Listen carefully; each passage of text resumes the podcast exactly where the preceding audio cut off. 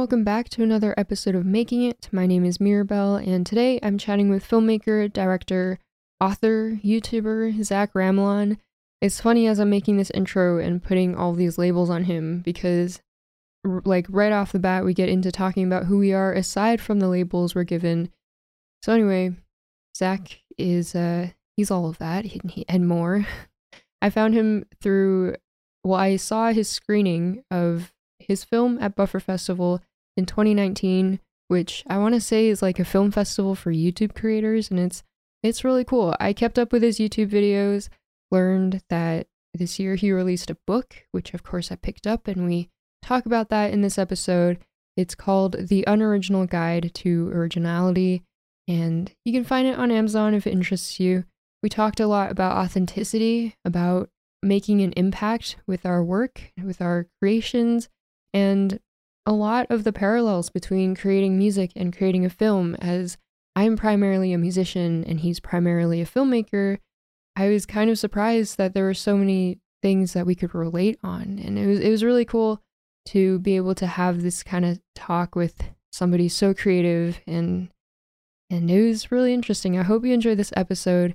If you do, please rate and review the podcast on Spotify, Apple Music, wherever you're listening to this, like the video on YouTube if you're watching there. If you're watching here, I don't know what am I um, what I'm supposed to say there. Um yeah, feel free to leave a comment, say hello, follow me on Instagram, follow the podcast, follow Zach everywhere. And yeah, I hope you enjoy this episode.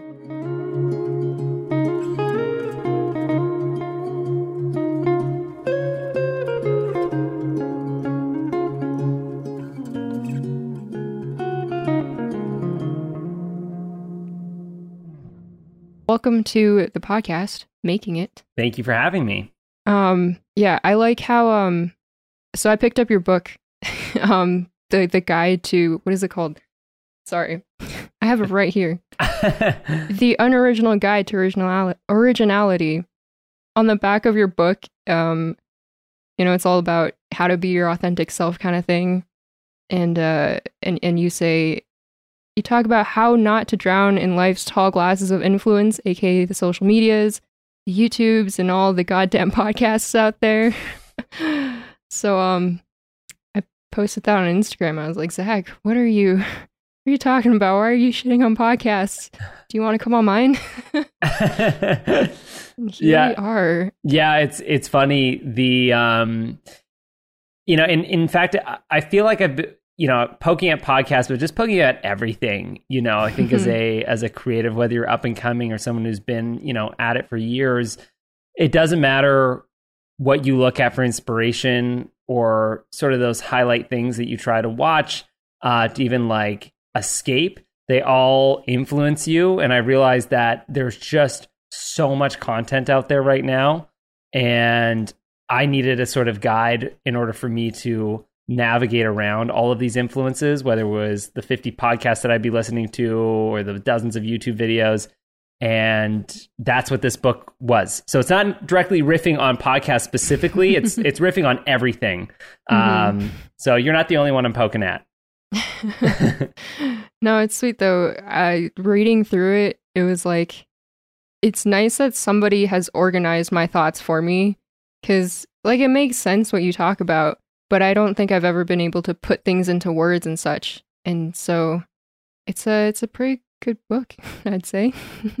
Thank you very much. Yeah, I, I appreciate that. I mean, it's still uh, people are still like reading it because we just released it about a month ago, so Mhm. people are still kind of uh, biting down on it. So it's good to hear someone else's opinions other than the crazy ones in my own head because I've looked at this book for the last four years. It's been like this Mm. ongoing journey. I wrote, I started writing it when I was just getting into doing YouTube stuff, so a lot of the thoughts were like, how do I figure out navigate this path of making online content? So now four years later, I'm still wondering like, is this information relevant? Is this sort of timeless information? And from what I've been gaining from people who have now picked up the book, started reading it, and sending messages, and including yourself, it's it is kind of voicing those thoughts that many of us up and kind of up, up and coming creatives, or even just established creatives, go through, which is those Mhm. those tall glasses of influence that we're overwhelmed with.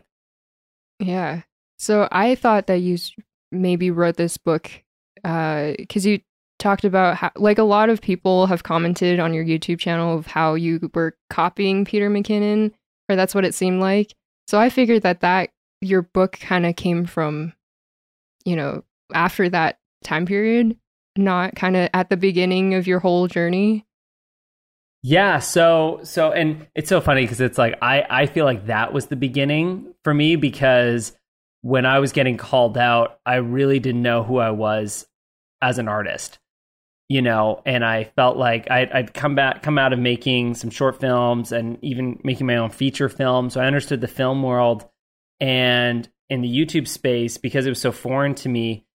I think as any sort of creatives who doesn't know their established path, they like to follow in the shadow of other established creators because they've they've blazed the trail, you know, and it's much easier to walk in someone else's trail than it is to carve out your own. You're, it's sketchy, it's weird. It's like going into a forest without a path. You'd rather go down the path that a million people have walked down than be like, I'm going to walk through this path and I don't know if there's a grizzly bear, but I'm going to go. It's scary and it's terrifying. And when you walk in the exact same footprints as someone else's trail, someone's going to be like, hey, like you're doing the same thing someone else has done. You're actually doing the same thing thousands of other people are now doing.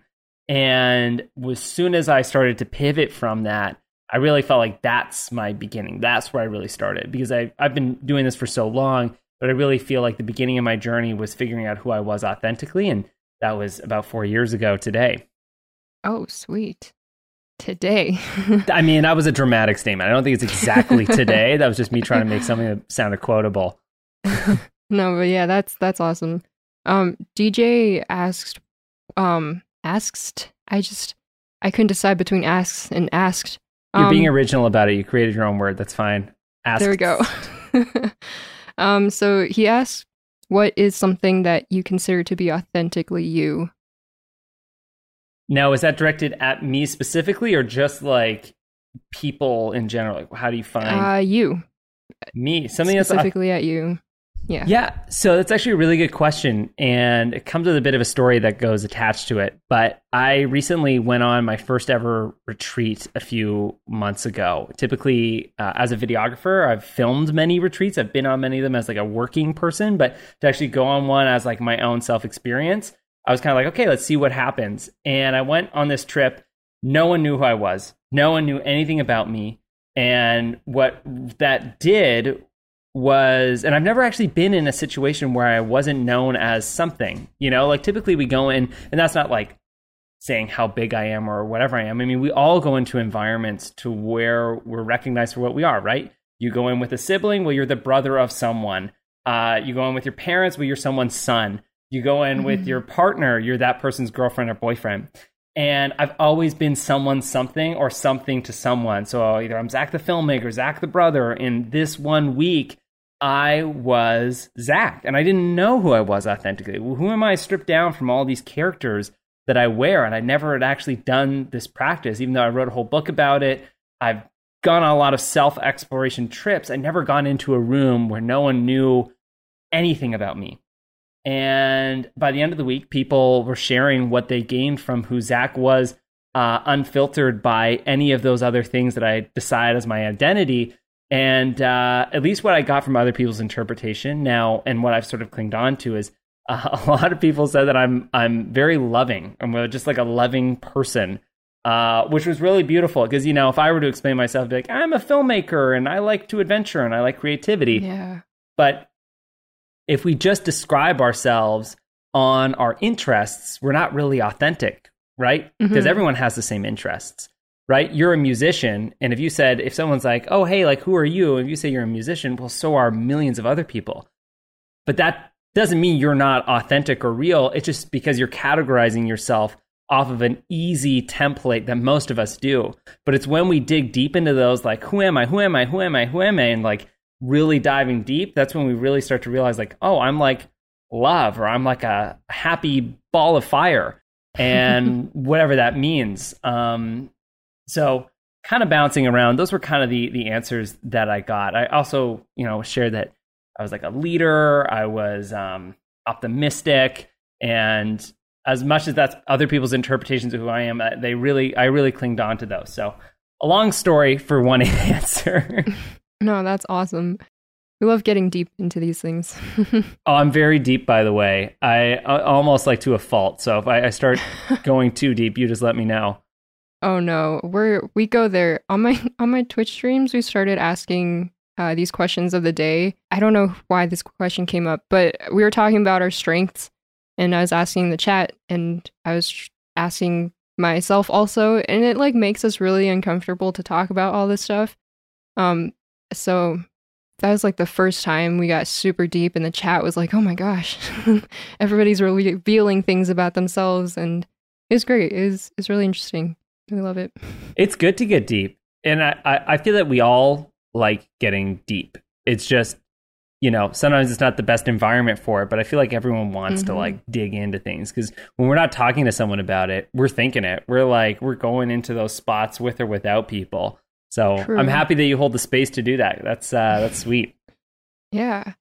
Um yeah, well, I suppose that like I don't really know like this question came up recently also, not the not the exact question that DJ asked, but kind of been thinking about like how do I define myself, stripping myself from all of these labels. And I'm not sure I have an answer for that yet, but um it's like something that I'm starting to think more about now. How how you define yourself? Was it a question or was it like a question directed like uh, who's you in this oh, situation? Yeah, you? basically who am I without saying that I'm like I'm a musician, okay, but like without that what am what am I? Who am I without all these labels? So I one of the tools that I sort of dove into writing the book, which I'd love to do this practice with you now, is you're not an accumulation of your interests, you're a makeup of your motives. So they are the things that get you up out of bed. They are your why. So when you think about it, and the best way to get to the why, which this is how you can get super deep really quick, and we don't have to go five whys deep, but even like three whys deep, you get pretty good, which is like, uh, I'm a musician. So why are you a musician? I love making music. why do you love making music? Because I'm able to express my thoughts and feelings through the music why is expressing your thoughts and feelings important to you? So that things are not just bottled up inside and I feel like like we have to process emotions to be able to to live, you know. So that's a, that's a you're getting pretty damn close to a good why there, which mm. is expressing your thoughts and feelings and emotions. And if you were to dive, you know, two whys deeper, which you know we we won't go over on a podcast because that's where you can get like you know what I find is like three whys deep you can get like publicly, but then the last two, like if I were to ask why two more times, typically you go deep enough to being like, oh, when I was a kid, this, or growing up, mm-hmm. that. And while we tend to try and like hide those things, as soon as we unpack what those things are, we can use them as devices in order to really motivate whatever we're doing next. So I don't in, in, in my sort of career doing a, a vast majority of things, which I think most twenty somethings do, which are like I'm an artist, but I'm also an entrepreneur, but I'm also starting, you know, I'm an athlete, I'm doing this, blah, blah, blah, blah. You know, I've done many different things and part of that's really fun. But then the the drawback of doing that is sometimes it's like you're misguided. You don't really know where you're going. You're just doing a thing because the thing was put in front of you. Hmm. Right? You you know, you might even experience this with your music. Someone might give you an opportunity and be like, Yeah, yeah, like it's a great opportunity. You take it, and then like two months down the road, you're like, I hate what I'm doing. This is not fun. Uh, and the mo- vast majority of the time, at least for me, and I'd love to hear your opinion on this, but the vast majority of times for me where I start to feel misguided is when I'm misdirected from my motive. So, so my why, my fifth why deep, if that makes sense, mm-hmm when I am not aligned with that, that's when I'm like, WTF, what am I doing right now? But if you just stayed with your interest, you'd be like, well, no, I should be doing this. This is this totally makes sense. I'm a musician or I'm a filmmaker. I'm insert, you know, job title here. But when you go deep enough, you actually understand why you're doing something, and that will make you make the best decisions forward and know exactly what you want to do. Like this past year, I've made some massive uh, big decisions. One of them leaving uh, my company that I've built that's doing you know very well, And uh, it was a sad decision because I started with uh, two of my favorite people in the whole world, and the business is actually doing really well. But I had to leave it because it wasn't satisfying that deep why of mine. So, mm-hmm. you know, it's an important question to ask ourselves uh, and to dig into. And truly, when we can answer it honestly, we'll be able to make the best decisions. So I uh, I challenge you to to figure out what that fifth Y deep is after the Zoom call, and uh, for, for your sure. listeners to to test it out because it you do get some really juicy stuff at the end. Yeah, that while you were saying that, I was kind of thinking of because now a lot of musicians, I mean, a lot of people in general are on TikTok, and they're using TikTok as you know following trends and all of that as a way to promote themselves and promote their music and everything, but like I've been talking to a friend recently about it and we just cannot get ourselves onto TikTok and like a number of my friends also just like we just mm. can't do that because it, it just it just doesn't feel right. It doesn't feel authentic and I like I can't follow trends. I just feel like I wouldn't be making the music that I want to be making. And so I suppose that is an example of, you know, deviating from your your why. A hundred percent, right? Because you didn't get into music, you know, for you to express those deep emotional things that you're sharing about and how important that is to you. If TikTok isn't, you know, if you're not getting deep emotionally with using TikTok, then you'll never find satisfaction in it because it's not, yeah, like you said, satisfying that deep reason. That said, there there is something to be said about platforms and how they can allow us to explore things if we're able to create the glue between um, our our motives, like the thing that we're really, you know, our why, and the thing that we're doing, right? Because at the end of the day, as artists, we do have to make these decisions. A lot of people find great success on platforms like TikTok, YouTube, Instagram, despite how terrible they can be, uh, even to creativity. And not, let's not get into uh, you know mental health, but we there are people who are able to bridge that gap and i do sort of talk about that in the book but it's just basically what are the best tools and resources in order to sustain? It's the same as you know i'm i'm a huge lover of the environment. I absolutely love the planet but i have to drive a car to go to work. Even mm. though i mm-hmm. despise you know some of the things that i have in my day-to-day life that uh, are let's say against the environment there's certain tools i need to do. And same with youtube right? And same with tiktok so there's a way to modify and at least hack so you can still have your your deep why and still be satisfied with that and excel as an artist and you feel satisfied with both things. And it's really going down to those granular levels and really asking you know why is this not working and how can i bridge that gap? So mm-hmm. tiktok can work. I'm with you though. I hate tiktok. I've like i i'm i'm also terrible with apps. I'm literally like I've got reminders on my phone. Like right now, I'm locked out of Instagram for the day because mm. I can't open it. Yeah, because I have timers on everything. So I get the whole TikTok thing. You also don't mm. need TikTok to be successful. Yeah. I mean, but I suppose it is a nice way to get all the views to gain traction in some ways. But yeah. I think, well, that's an important thing to talk about too. You know, a lot of us uh, chase after TikTok, YouTube, Instagram, views, eyeballs, algorithms to get more numbers, to make more money, to hopefully be happier.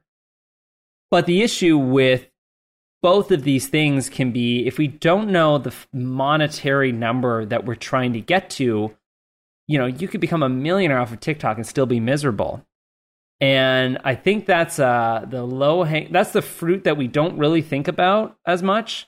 We more or less I think, you know, from from being a creative for for a long time, the worst parts of my career have always been the times where I strived to catch that low hanging fruit and disregarded what I actually needed.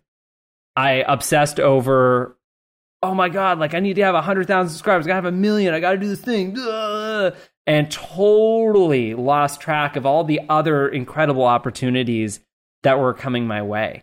And mm-hmm. I think that's something we have to take a step back and go, okay, like, well, what is all these views from TikTok going to do for me? Okay, it's going to, best case scenario, give me more viewers for my other platform. Now, what is that going to do for me? Well, I'm going to be able to uh, express myself and talk about these things more. But if let's say you're doing TikTok videos or YouTube videos for viewership, and you build a whole platform out of trendy videos, you're never actually going to be able to do what you wanted to do to begin with because now you're a slave to the clickbaity brand that you've built. Mm-hmm. So it's a catch 22 and I think a lot of creatives can get stuck in that that cycle. So you should always just start with what feels right because once it does boom or if it booms, you're going to be way more satisfied. Yeah. Yeah, that makes a lot of sense. Um but yeah, it's hard to you can't exactly just ignore the numbers though if especially if it is bringing in an income.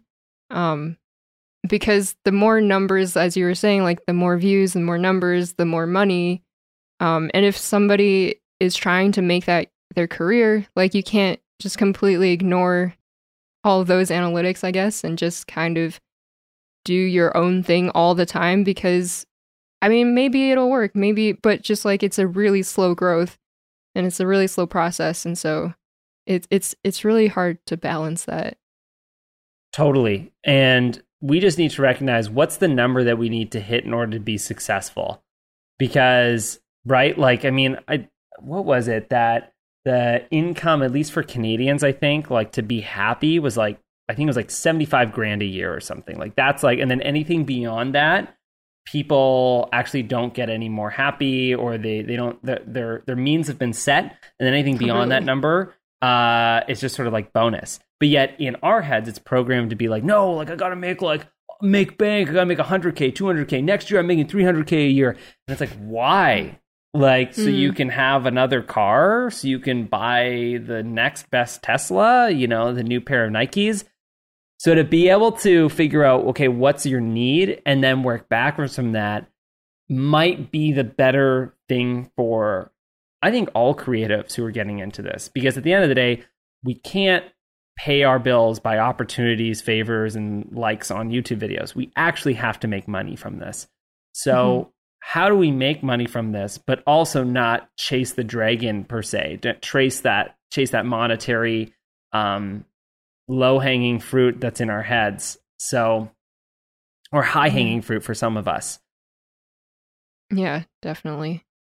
So, you talked about your goal of hitting a million subscribers on YouTube.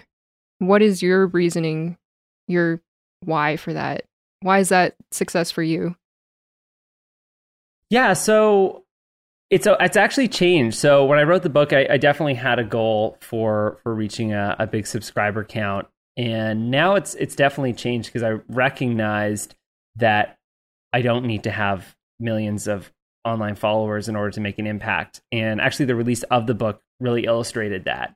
You know, mm-hmm. it's it's sold tons of copies. I'm getting plenty of friends from all aspects of my life messaging me about it and it really does illustrate the fact that you know you don't need to change the lives of millions even if you're able to impact one or two around you you're doing a good thing and if i go deep into my why i want to create the content that did that for me as a kid so growing up i didn't have a lot of things mostly because uh, i grew up with a, a laundry list of food allergies that made me limited to being able to experience most average things that kids got to experience as as children. So going out at recess, you know, uh, traveling, having a regular classroom. Like I was trapped in the same class, not trapped. That sounds really scary, but I was in the same classroom from grade uh, kindergarten to grade eight. Uh, with the same kids, same teachers, you name it, same sort of environment, six kids in a room. And so, a very obscure upbringing and watching movies and being inspired by film uh, really helped me out of some of the darkest days of my life. And I want to create content that does that for other people uh, who are in a similar position that I was in. And I don't need to do that for millions of people. I don't even need to do it for hundreds of thousands of people. If I got to impact two or three people on my time being here, like that's pretty awesome. And I think if we all sort of just strive to impact one person, we would we would get the entire planet you know so mm-hmm. we the, the idea like we have the resources and assets to access billions of people which i think is a very overwhelming thing as being a, a creative for the first time in history literally millions of people have access to communicating to billions of people like, how mind blowing is that? Like, someone a hundred years ago would be like, I would love to impact my grandma, and that's it. Like, that's like the one person they, they probably know their other family members. But now it's like, I want to impact this person in India, you know, and you can, and you can impact 1000000s of people. So I think just dialing it back and having, and this is something I do talk about, but it's like instead of aiming towards hitting these high number goals, shrink your room, shrink your gaze, and go, hey, can I affect the people in my room? Okay, did it. Can I affect the people on the outside of that? Okay, cool, I can do that. Uh, as opposed to, you know, looking at this large fishbowl of millions of people. Mm-hmm. So it's changed for me. Now it's no longer millions. Uh, I'm fortunate enough that my YouTube channel is, is close to 100K, and I feel very fortunate about that. And my movies have affected, you know, plenty of people, and I think I'm just going to keep doing that. Mm-hmm. Would still be cool though. Like once you do hit a million, which I'm sure will happen someday.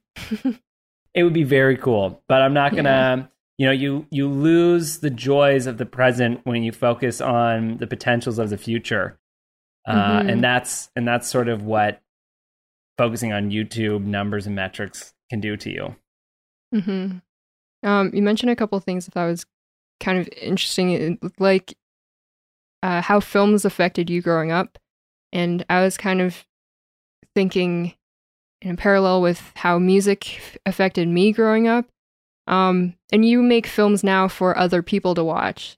But so do you make films with that in mind? Like you're you're impacting, having an influence on other people, so you're kind of making this thing for them? Or do you kind of have the idea for yourself and then you release it and it happens to affect other people?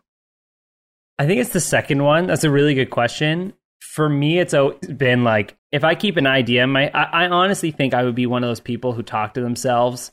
Like you pass by, you're like, what are they talking? Who are they talking to? Like I, that would be me if I didn't get to make movies because I, I am that. Like my poor girlfriend has to deal with me walking around the house like staring at the wall like a crazy person or talking to myself because I just have all these ideas circulating. And so I'm very mm-hmm. fortunate that I have a tool to express that. So in order for me not to be a crazy person, I like to make films. Mm-hmm. And fortunately enough, those films uh, express an inner creativity in mind that I I hope I, would like to think that can inspire uh, other uh, people's creativity. And so it's kind of a win win.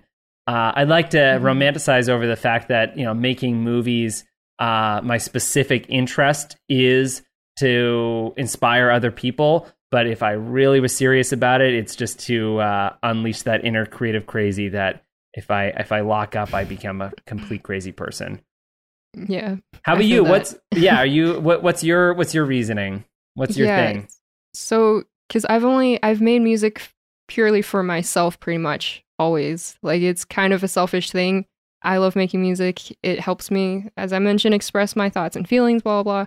blah. Um, but like re- in recent years, I've been releasing it onto Spotify, whatever else like it's out there in the world now and people have I've received a lot of feedback from it and how a song has affected them, influenced them, or how it's resonated with them. And so and now I want more of that. Like now I want to connect with all the people and somehow my music is able to do that, but also I also think it's just kind of like a win-win situation where it just it just happened that way. Like I didn't make the music with the intention of I want this person to hear it and I want them to feel this way about it. It's like, well, this just came out of me and this is this thing exists and I guess it relates to some other people, which is really cool. yeah, as uh I, I can definitely relate to that. And not to get all woo woo, but it can it can feel like some of your listeners will probably like channel off at this point or, or tune tune the channel. But I feel like there's like a, a future version of yourself or a higher version of yourself. And when you get into that like creative flow state, you tap into that version of you who is like already done it, super successful at whatever they've done. They're happy, they're they're feeling good and think about multiverse, I don't know if you got if you've ever watched like uh, Everything Everywhere All at Once. They do a really it's good job. Great, great. It's incredible, yes. incredible, right? I so, cried at rocks. oh my god, that was the scene that I cried at. I was yeah. literally talking to my girlfriend. I'm like, never have I thought I'd cry at rocks with googly eyes. Right. But it yeah, happened. If, if, people haven't watched it, you, you got to go watch it. yeah, and if you guys are listening, you're like, how do you cry at googly eyes? Then like, what are you, you talking about? Yeah, yeah, exactly. But that movie, you know, it, it opened my eyes up to, you know, the idea that it's like, okay, like maybe there's a me in another universe who's like super duper happy and successful and isn't in the rat race and like, you know, has made all the movies, done all the impact. And any time that I tap into a flow state, which I think, you know, your listeners or even yourself know what that is like, where you're just sort of like, where is this download coming from? I'm writing these lyrics, I'm writing this movie, like, whoa, you know, we all get Mm-hmm. it. And I, you know, it's just a frame of mind, but I feel like when I tap into that, it's me tapping into future Zach, who's already, you know, pure success and happy. And uh, he's like, Zach, listen, like, here's the download. And I get it. And then that that's able to make the impact to what it does. So whether that's true or not, I just like to have that mystical view of it all. That's super cool. I never thought about it that way. Definitely, like, I feel the flow and everything, but I never thought of, like, that's future me and everything's great. yeah and you know and and perhaps when we go against that that's when we feel the least happy because we're mm-hmm. not channeling into that future version of ourselves that is successful. And and when i say success i i don't want anyone to listen to this thinking that i'm talking about money big house whatever. Like in my head success is actually being just happy with what you have. And i think the lack of success is therefore is the person who obsesses over the monetary or you know other sort of gains that don't necessarily bring full happiness so Hmm. i'm when i say i'm channeling into successful zach that's the, you know the person who is just uh, uh, happy with what they have Mm, that's really freeing, actually. That brings a lot of comfort to think that, you know, things will be okay and that future me is perfectly fine, happy. They're living their life. And, like, I'll get there.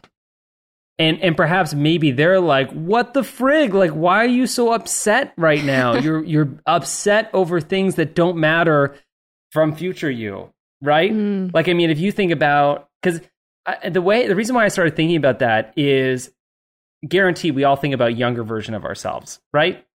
And you think about, Mhm. oh, if I could give young Zach, uh, you know, a download, if I give that person something, I would. And maybe you do sometimes. You do the thought where you're like, oh, I'd love to tell him this, and maybe you at that time is feeling something and that's you now giving it to them. This sounds super weird sci-fi like I just smoked a joint before this. I promise I didn't. But what it what it it's just like if we can give those thoughts to younger version of ourselves, what why isn't there something to say that there's a future version of ourselves doing the same thing for us now? Anyway, I'll let your listeners I'll let your listeners do some uh, some psychedelics, lick a frog, and, and maybe uh, go down that rabbit hole a bit. Whew. Yeah, that's crazy. That's so, that's wild. It's and you know what? It's like n- there's no way we'll ever be able to prove it. The closest probably evidence to this being true is everything everywhere all at once, um, which is you Mhm. know a pretty bold statement. But uh, I I don't know. Like you said, it it is kind of like it is a little freeing to just think that maybe that's what it is, right? Yeah, for sure. Yeah. What is like what does a flow state look like for you as a filmmaker, somebody who makes video things? Because for me, like I just I just sat play here right here playing guitar last night, like the same same riff for like 2 hours. and like it was like somebody who would some outside person, if they saw me, would probably think I'm crazy, like repeating the exact same thing over and over and over again. But you know, so that's like a music thing for me. But what is it like as for for film and video for you? First off, I love uh, musicians in their flow state, and I have so many questions about uh, the I, mirrored questions for you because one of my favorite things back in the day, I used to do a lot of music videos for bands, and my favorite thing was sitting in with bands as they would do their jam sessions. Like I was fortunate enough to be like, we would have like a meeting with the band, and then they're like, "Oh, we have a jam session." I'd be like, "Oh, can I sit in on it?" And I get to sit in and watch them like get into this zone. I was like, "Whoa!" And I I think creative flow states, while the instruments are different, the practices are relatively the same when it comes to getting into that part of your brain. Mm-hmm. And for me, that creative flow state sort of it, it's funny because I'm I'm editing a movie and I can really relate to where you're at with your music, which is I, I have a timeline, and so there's all of my footage on this like one board, and there are five shots that then I cut to music. And I, like a crazy person, reassemble the shots like puzzle pieces that can interchange. And I'm like, does this, does this combination work? Nah. Does this combination work? Nah. And it's literally like I don't know, five, whatever it is. Like there's like you know a hundred different options out of those five different shots being reorganized, and you're just constantly trying to crack a code. And flow state to me is just not recognizing that I spent freaking five hours on that, and it's just being like, oh my god, it's like five o'clock now. Mm-hmm. Um, so, and it, it always is different. And I'm sure it's the same with you, right? It's like, depending on what tool you're using, is sometimes a different flow state. Like, could be the guitar for me, it could be editing something or writing. You know, the beautiful thing about filmmaking is that it's multi layered. So, there is, you know, for the past three months, I've been dialing in on this script with my co writer, Neil, uh, or with the writer Neil, and I've been then like we've been getting into flow states with ideas, and then now it's going from that to now in an editing suite, and before that it was shooting. So you're tapping into these different states, and the best resources around to be able to lubricate that, in my personal opinion, is good sleep and caffeine. So. But but and how about you? What what does flow state sort of look like for you? You're you're you're doing the same riff over and over and over again. Are there any other sort of tools or practices that you have that get you into that? I suppose I haven't actually thought about what gets me into it. Um definitely if I try too hard to be like I want I want to get into flow, that's not going to happen. like if I think too much about it and force it, it won't happen. But um I think just getting started and then eventually getting rid of distractions for sure. Like if if I put my phone away, that's great. That I'll probably get into flow. Cuz like if I'm practicing flute or something, um it might take a while, but it is it, yeah, it's the same thing just like getting lost for hours. Time just flies by. Um but yeah, I'm not really sure if I have specific things that get me into it. I'm realizing. but yeah, or like lyrics will just come, they just form, and suddenly a song is written in like 20 minutes. It's a fully fledged song and it sounds good. If I listen back to it the next day, like it still sounds good. It's great. I suppose yesterday when I was playing guitar, I played similarly, like with your different combinations of your shots. I played the same kind of chord progression, but I in a variation of styles, and yeah, uh, was really interesting. yeah, and you you touched on a good thing. You know, tapping into flow state is not something where you're like, okay, flow state, let's go, and you're just like in it. It's not like starting a car and the engine turns on. Mm-hmm. It because we've all been there. Like I'll I'll like sit and stare at a page. I'm like, why isn't it coming? Come on! And I'm like starting yeah. the engine, and the car is just like out of gas. And yeah, I think the best the to me it's just like routine is sort of the best thing, at least for me, to get into some sort of flow state where I'm like, if my days have a structure where I'm like, I wake up at the same time, I work out, I like, I'm healthy. Like, I think a healthy mm-hmm. body makes for a healthy mind. And if I if I'm not in the shape to which my body feels good, I'm not going to tap into that.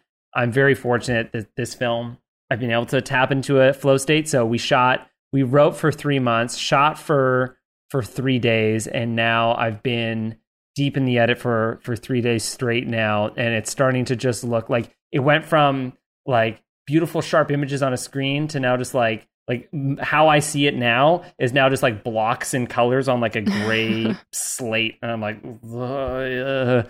so I'm hoping to get some sort of creative fuel back in here. Yeah. What um well, I'm just curious, what do you use to edit? I use Premiere Pro for about when I started getting into filmmaking, it was Final Cut Pro 7. And then Final Cut decided to just be really stupid. And I hmm. decided mm. to jump over to uh, Adobe. And I've been with Adobe for the last probably six years. Yeah. What about um, DaVinci Resolve? Have you ever used that? I've not. Many people talk about it, and it seems like a really cool thing because of the color grading. I think it's free software, so you're not spending yeah. I don't even want to do the math of how much I'm spending on Adobe Premiere per, per year. uh, and it because I have everything. I have like Premiere and Lightroom, and oh my god, it's just like every month I look at my bank account. I'm like, they took what out? So uh, gone were the days where I had a, an illegally downloaded version of Final Cut on my computer. Mm, yeah. So it seems like you're very involved in the whole process of of script writing and filming, directing, and the post production also. Is there is it kind of just for this project or do you tend to be a part of the whole process for every one of your projects? So it's funny because a month ago I went to chase tornadoes for a documentary with an incredible filmmaker, Mark Bone. And it was the first time that I had ever shot something where I didn't touch the footage in the edit afterwards. It was directly for for them. So I didn't have anything to do with the pre-production. I had nothing to do with the post-production, and it was only the production. Mm. And that's the first time in I'd say about 10 years of doing video where that that has popped up. So to answer your question, I am part of always everything till the very bitter end.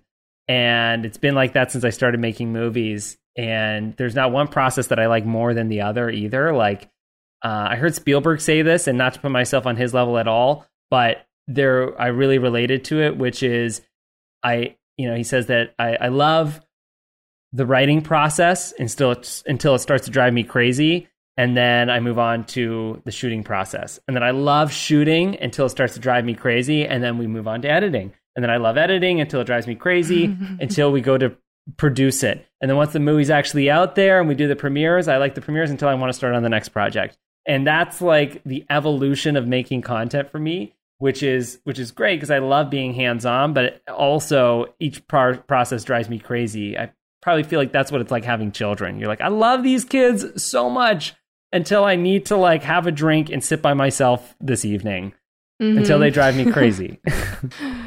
Yeah because i that's really nice to hear because you know in music how there are you have you have the songwriters and you have the artist who performs and records the song. You also have the recording engineers and the producers and the mix engineers and the mastering engineers. And there are so many people that can be involved in the whole process. But for me well also being like a small indie artist where i'm i feel like i'm still just starting out but like i don't know. I'm i'm so i'm doing like all everything by myself. The the songwriting the recording mixing mastering producing and all that stuff and it's super fun to me.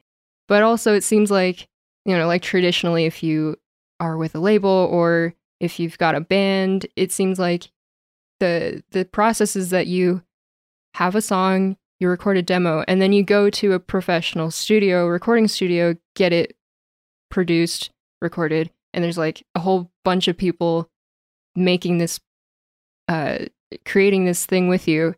And that sounds really nice to have like other people doing things. And so, like, you don't have to, like, you can be a little hands off. but I also, I just, I love the entire process as well. Know, it's, in a way, it, it's not exactly like I want to be in control of everything. Like, I've had a friend master one of my tracks for me before, and that was an interesting learning process like kind of letting go and also having somebody else's opinion, somebody else's ear on it. Um, so that was really cool too. But I do prefer to do everything on my own, and it's nice to hear like other people also can be in the same boat. yeah. So I, I do want to touch on that because it's a really good point. And I feel that gone were the days where the only way to be a successful artist were to do a demo, send it to an agency, that agency hooks you up with the whole team, and you kind of have to follow through, insert uh, artist story here, where it's like mm-hmm. you go to the label, the label does a thing, they give you money, and then they help you build the thing, and then you have to return the money. Like, you know, the, music, the musician's trajectory wasn't you know it's a different set of steps but not too different from let's say the director or filmmaker's trajectory where it's like you have to go through the formula and those formulas still exist and people still follow them but i feel like the gone were the days where that was the only option now there are uh, several different options in order to make this work in all facet, facets of creating. I even experienced this writing my book. You know, I don't have to be a solo self published artist. I also don't have to go with an agency. Like for me to go with an agency or find like a Harper Collins out there, like a big agency, like that's like steps, and I had to wait like a like years, and there or there was another thing that cost me like thirty thousand dollars. I'm like, I don't have that money. Like, where am I going to put that in there? And then you know, I I made sort of my own hybrid approach, uh, which was kind of going through uh, Amazon uh, KDP and getting that to sort of make it, and then also sort of leveraging you know the audience that I built online and friendships and stuff. So kind of doing a hybrid, and the same goes for filmmaking. And I want to touch on the movie that I just finished making because that was no solo effort. Uh, that was a large team. Uh, I say large in the aspect of filming; it's very small, but we had about 15 people making the film. You know, I was directing, editing, kind of producing, and you know, concept story editing, that sort of stuff. But even though those are those are five hats, there were still you know 15 to be filled, and those were actors, producers, cinematographer, an incredible writer,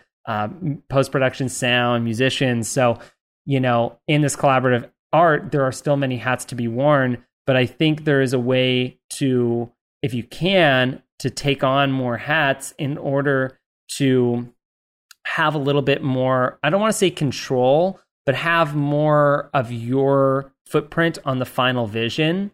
Because I found, because I, I have worked in environments where there have been even more collaborators or, you know, other brains in the space, whether it's even working on, let's say, a commercial for a, a, a brand.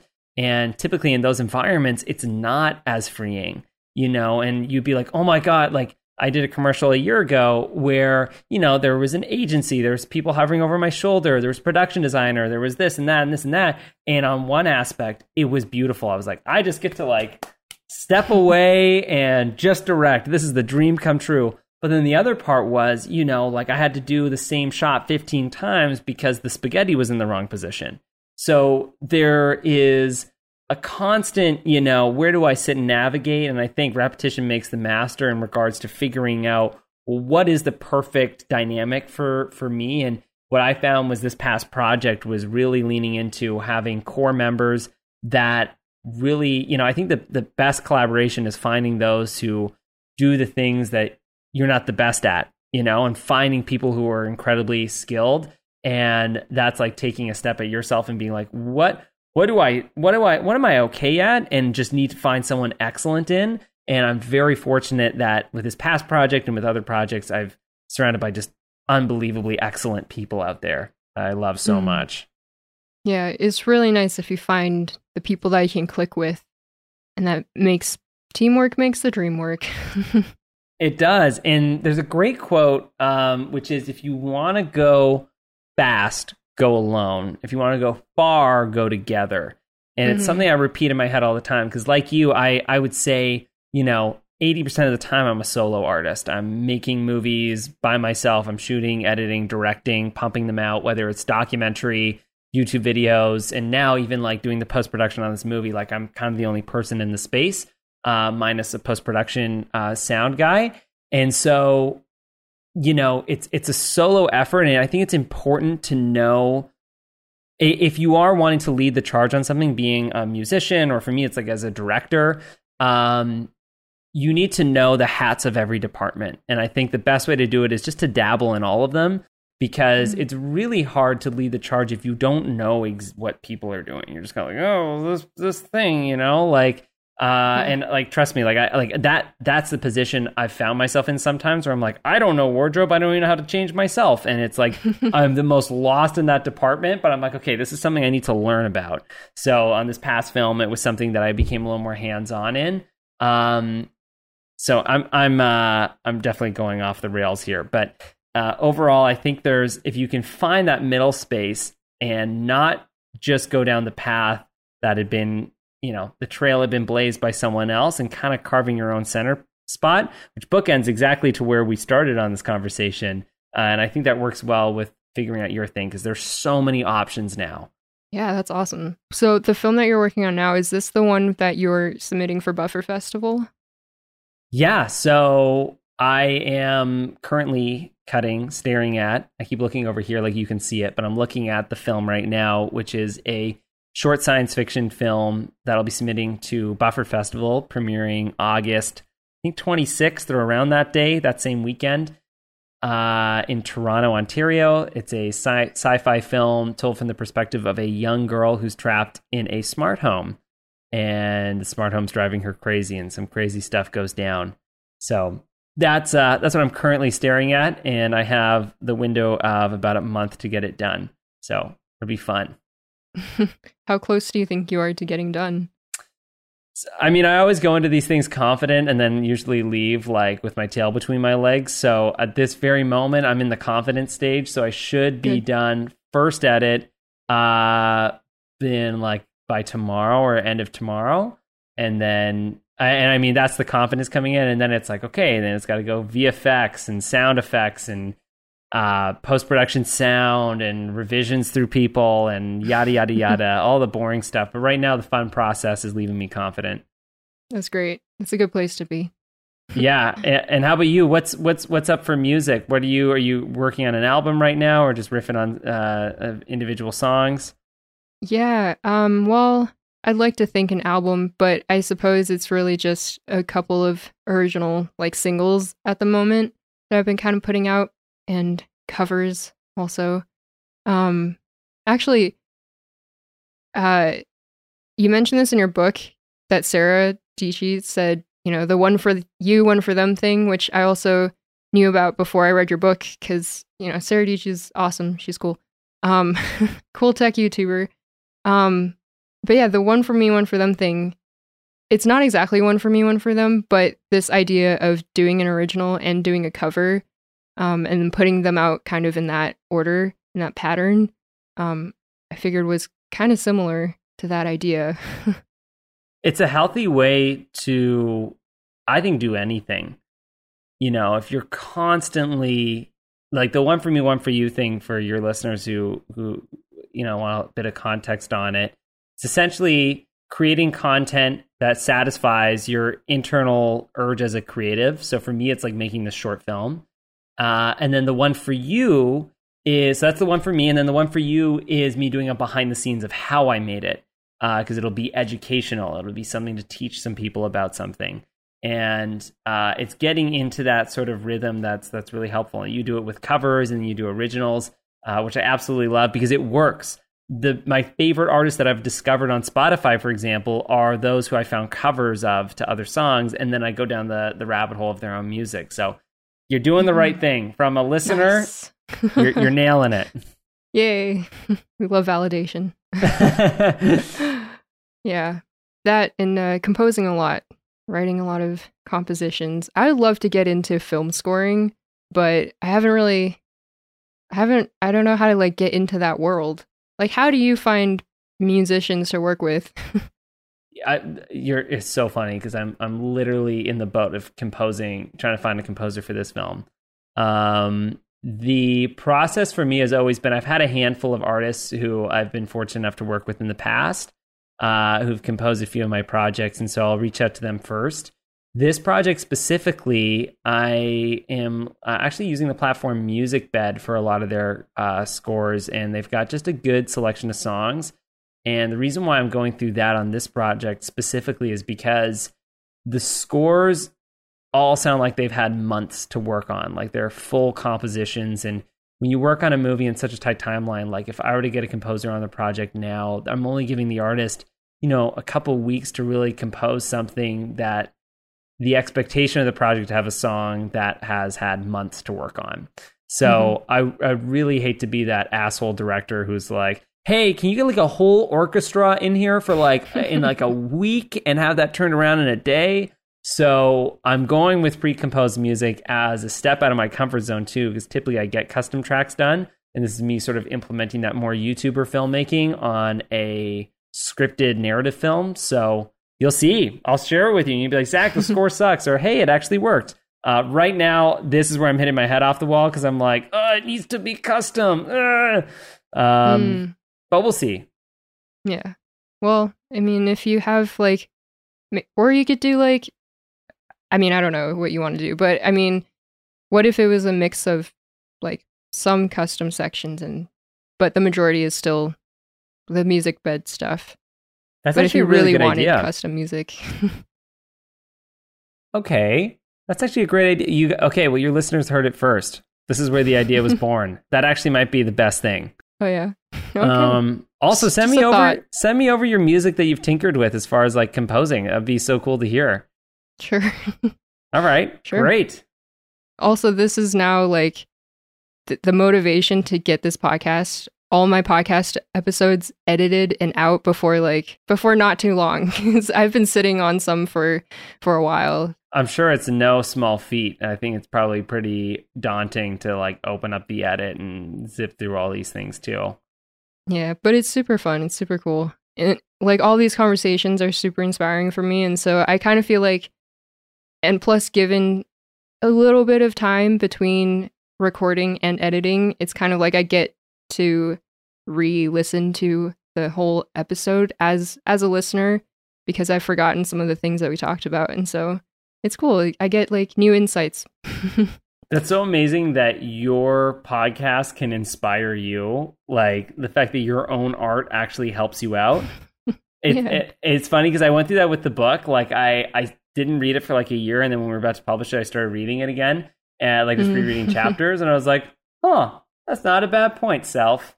yeah, right. so it can be helpful in, in that regard too. So it's really good that you're making these catalogs and you have such a, a knack at doing this or such a good skill at doing it. So um, I really appreciate you having me on your on your podcast and uh, sharing some some thoughts and words about the creative process. Yeah, it's super cool. It like cuz we're all creatives, but we're doing it kind of in different fields and but we can still relate to things. So it's super interesting.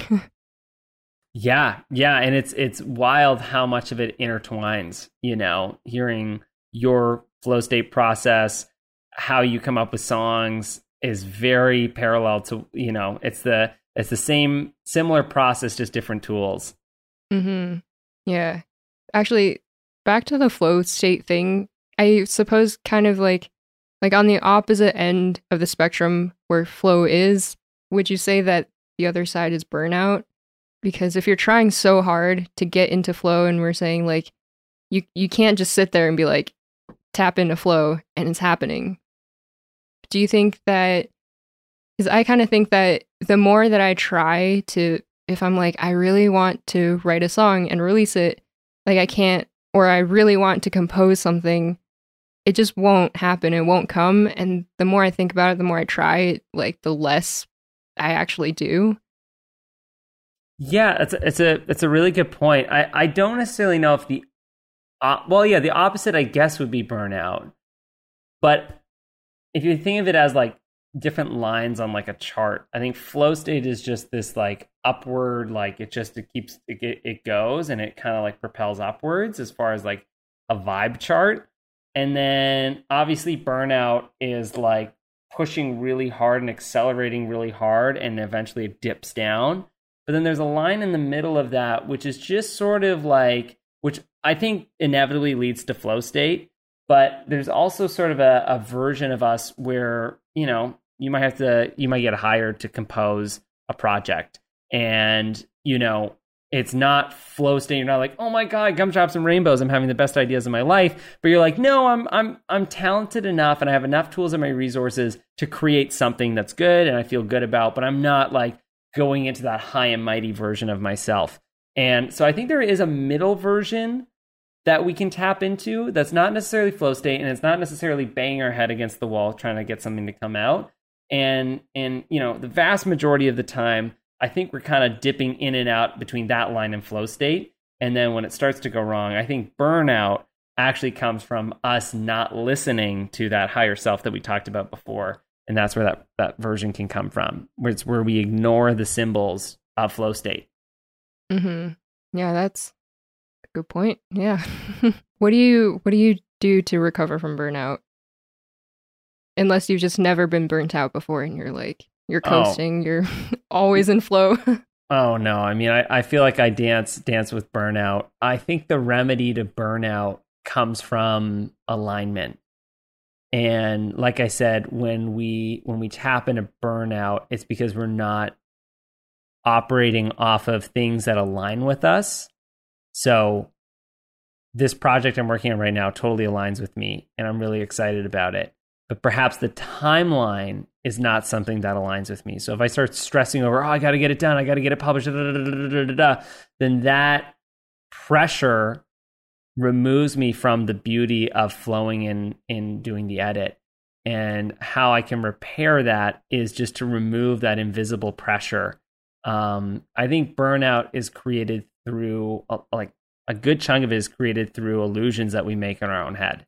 You know, oh, I hmm. gotta, I gotta make this delivery for this deadline. I gotta make money. I gotta do this thing, and maybe, and maybe that's true. But you know, a lot of us creatives, if we are facing burnout, then chances are we're actually doing really well. You know, because then we're doing so much that takes us to that point.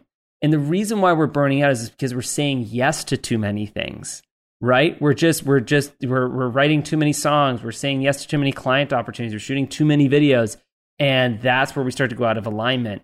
So you're doing pretty well if you if you are tapping into burn burnout which you know which is a shitty thing to say but it's like my grandma always says it's better to be looking at work than looking for work. So you've you've gone into the work mode but you're just not doing it with the right mindset. Either you're putting too much pressure on yourself you're you're operating off of insecurity.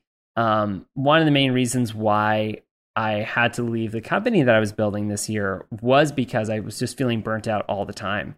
And, you know, I just I couldn't juggle being an entrepreneur for a business that was so different from my primary passion.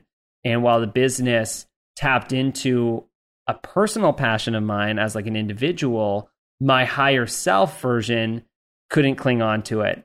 And that's mm-hmm. where it felt like I was not operating in the best version of my space. So like once a week, I was just feeling so drained. Um, mm-hmm. So I think the remedy is alignment and just like and just removing pressure. Um, and sometimes it's just like taking a break, but I really think it's it's just taking a look at what makes me feel really good about what I do and how can I do more of that. Yeah, that's great. How about you? What's what's what's your what's your tool? You have one? Think, Do you even burn out? Um, yeah, I was pretty burnt out from uh Twitch streaming like two months ago, and but it just so happened that I was leaving for some trips. Then, like I I went to Toronto, went to Jasper. I like that was it like forced me to step away from streaming to step away from creating to do like any of this music thing stuff that I'm doing now. And that is like it's a much needed break. And I think I think that is probably one of the biggest things. Just to do something completely opposite from what you're always working on. Um but also like as who like I am as a person, I don't think like if it weren't for those trips and if I didn't leave this room, I probably would just sulk in my burnout and just like be stuck there forever. yeah. Like physically going somewhere else is changing up your environment is is nice. Gain some new perspectives, get inspired by something else. Yeah, one of the sayings that just like resonates to me more and more each day is you're a product of your environment. And mm. I take that on so many accounts, but what you're bringing up is is that exact exactly right. It's like if you're in your studio every day, then you are a product of your work. You're just constantly looking at your keyboard, your computer screen, your microphone. You're like, create, do something, Twitch. And then you look at, and then, you know, now our new environment is online. So we open up our, our Twitch, our YouTube, and now all of a sudden we're a product of that environment. And so it's like, I'm either in my office or I'm in my digital world. And when you take a trip, you go spend some time with family, you go even on a hike in nature, then all of a sudden you start to become a product of that. At least that's for me. Like i have my like nature escapes that i like to do all the time and then all of a sudden i like tap into that environment which really i think helps out quite a bit. Yeah for sure. Yeah and i think that when i moved away from calgary to live in toronto for a bit like downtown toronto was just all skyscrapers and everything. I love being back home in Calgary so much. We're so close to the mountains. So many hikes. It's so I'm nice. So jealous. How often do you go down to like Jasper and stuff? Um, well, Jasper is further up. So Further, not sorry, often, Lake Louise. but You're, like you're close to Lake yeah. Louise, right? like Banff, Canmore, Kananaskis. Um, every couple of weekends we can we kind of make a trip out there. I'm so jealous. I know, but like with gas prices now, and uh, kind of hurts a little every time. Yeah, because you have to walk there every time now. Anyone listening, that's like a probably what, like a day walk to get there. Probably. Yeah, but but us as Canadians, we we uh, we like to walk to our mountains. That's a thing. Yeah, we walk across the whole country. That's how we get to places. Yeah, yeah. Mhm. So it must have been quite the trip going from Toronto to Calgary. Exactly. Yeah. um, I was just really curious to know about your company. Um, like, what is this? It, you said it's different from. I'm assuming it's different from your filmmaking stuff. Uh yeah, it's very different. So and and yeah, so the company is uh, a cold exposure company called Unbounded. It's an unbelievable uh, organization that we've been able to build. So here in Canada, as you know, we get winter and we get cold weather and we What is that? What? yeah, yeah, Hmm. right. And if you don't live in Calgary or near the mountains, most of us Canadians live in denial for about six months of the year, and we just get angry, upset that it's so cold. And so myself and some of my uh, two of my best friends decided to uh, build a, a community and company around cold exposure, which is the act of going into ice water for two minutes plus. Uh, between two to four minutes for the physical benefits. Um, that is a laundry list of them, including uh, uh, reducing inflammation, uh, better mental health.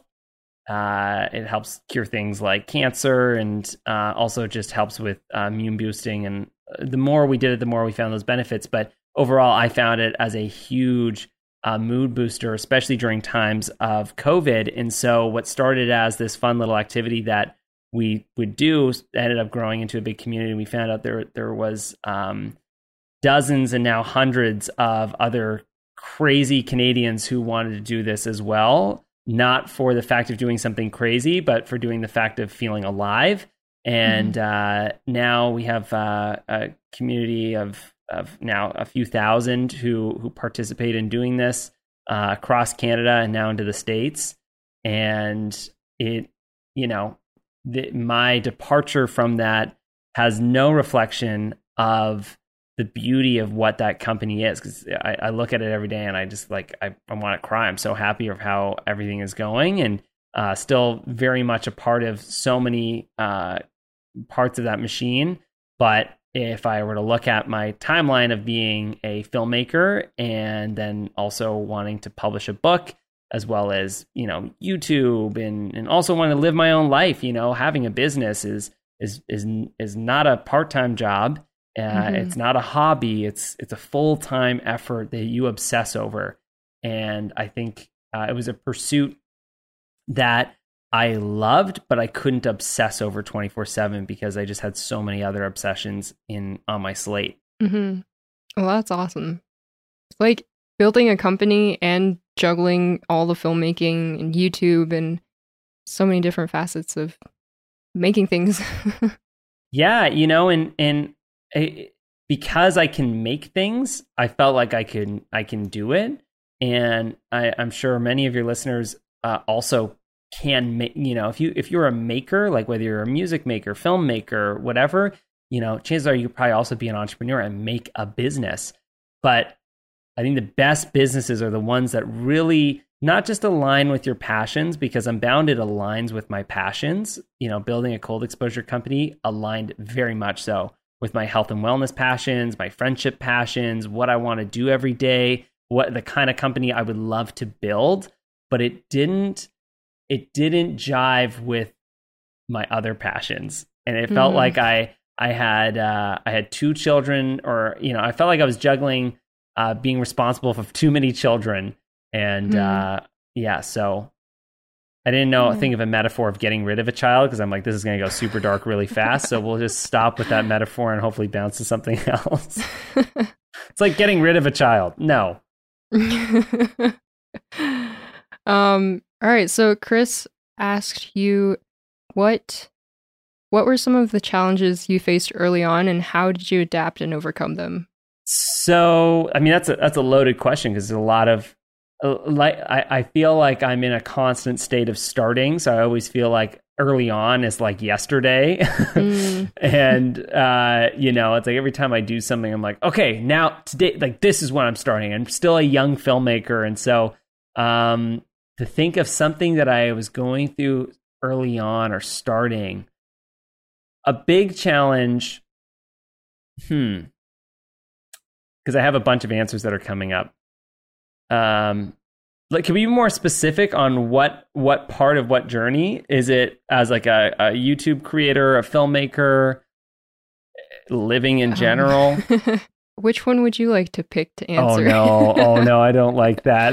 That's like when someone's like, "What's your favorite movie?" or "What's your favorite genre of music?" Yeah. I'm like, oh, I don't know. Well, what them. about what about living in general?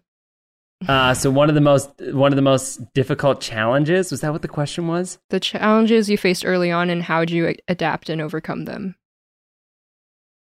Yeah, I mean, it's still it's still a challenge that I that I face, and so I don't think I ever have adapted overcoming it. And I think this is one that's universal in all facets of of my life, whether I'm in a new room with people or you know exploring a new project which is a thing called imposter syndrome. I feel no matter where I am at in my career, I always think like, oh, like in five years, I'll never deal with that because I'll have gained these new skills or done this thing. But I always like wind up on set, arrive into a room filled with people, and feel like I don't belong here. I'll be holding a camera and I got hired to do a cool job. I'll be out chasing tornadoes or filming a documentary in some far out place in Ontario and be like, why did they hire me? What am I doing here? What's the whole thing? And, you know, I typically can override that and my, you know, it's it's a tough skill to have, but leveraging a sense of confidence and not feeling guilty about said confidence is one of the greatest things we can tap into because when we disregard confidence and override it with low self esteem is when we really become the worst version of ourselves uh, in our craft. And so I've really had to figure out how to tap into confidence. And I think that's something I'm I'm always on a journey of because whether it's a phone call with a client or on set somewhere, imposter syndrome has always been a reoccurring challenge. Yeah. Yeah, that's a huge thing that uh, I bring up a lot in all of these podcast chats just because I feel like everybody, most people feel it and uh, it's everybody has different experiences with it, I suppose. But yeah, um, not a question, but just quickly, just DJ just wanted to say thank you and show his appreciation to you um, he said, Though I am still reading through your book, there are already so many familiar messages and concepts being explored in here. I've also wanted to put these out in the world, but I didn't know how to package and present it and have constantly talked myself out of sharing, starting, sorry. um, he says, I'm glad to have discovered these topics from a perspective and experience and appreciate that you've shared them with the world. Thank you. Oh, that's so sweet, DJ. I really appreciate that. um, you know, you you said this earlier on, and I think it's something to to bring up, which is the aspect of starting. You know, I think one of the best things any of us can do to get to making it is to start. And it sounds so simple, but just starting almost overrides finishing. It's like I think when we think about a project, we're always thinking about finishing. We're always thinking about the premiere where we're standing up on stage receiving our award, or that the the finished edit of the movie or finished song. And never do we sit there thinking about, oh, I just can't wait to sit in the recording room for two weeks straight while I bang my head off a wall. You know, like that's not the part we think about. And mm-hmm. we always obsess over that end result. But I actually think the part we should really just like bite into is just starting because the vast majority of us are perfectionists or doers. So, and I and I can speak to most procrastinators because I am one daily. And I the greatest remedy to procrastination is just like it's like putting 10 minutes in uh, to DJ who who said uh, the you know the thing about you know sharing those messages similar to what the book was. my strategy for writing that book and just getting those messages out because I felt the exact same thing was uh, I'm just gonna write, you know, uh, like ten stupid lines of word every day, and I'm just gonna I'm just gonna write some shitty stuff down, and what that does is it gets me started, and I know once I'm started, I'm gonna keep writing. Uh, but I'm not. If I go into it being like I'm going to write this book that's going to change my life and I think about the end result the whole time, I'm not going to even open the document because that is a huge shadow to live under. So mm-hmm. just starting with the lowest expectation of being like, for me, when I go into an edit, I always start with like the easiest thing. I'm like, I'm just gonna have like do a little montage. I'm just gonna like organize some clips. I'm gonna write a couple stupid words, and then that gets the wheels turning.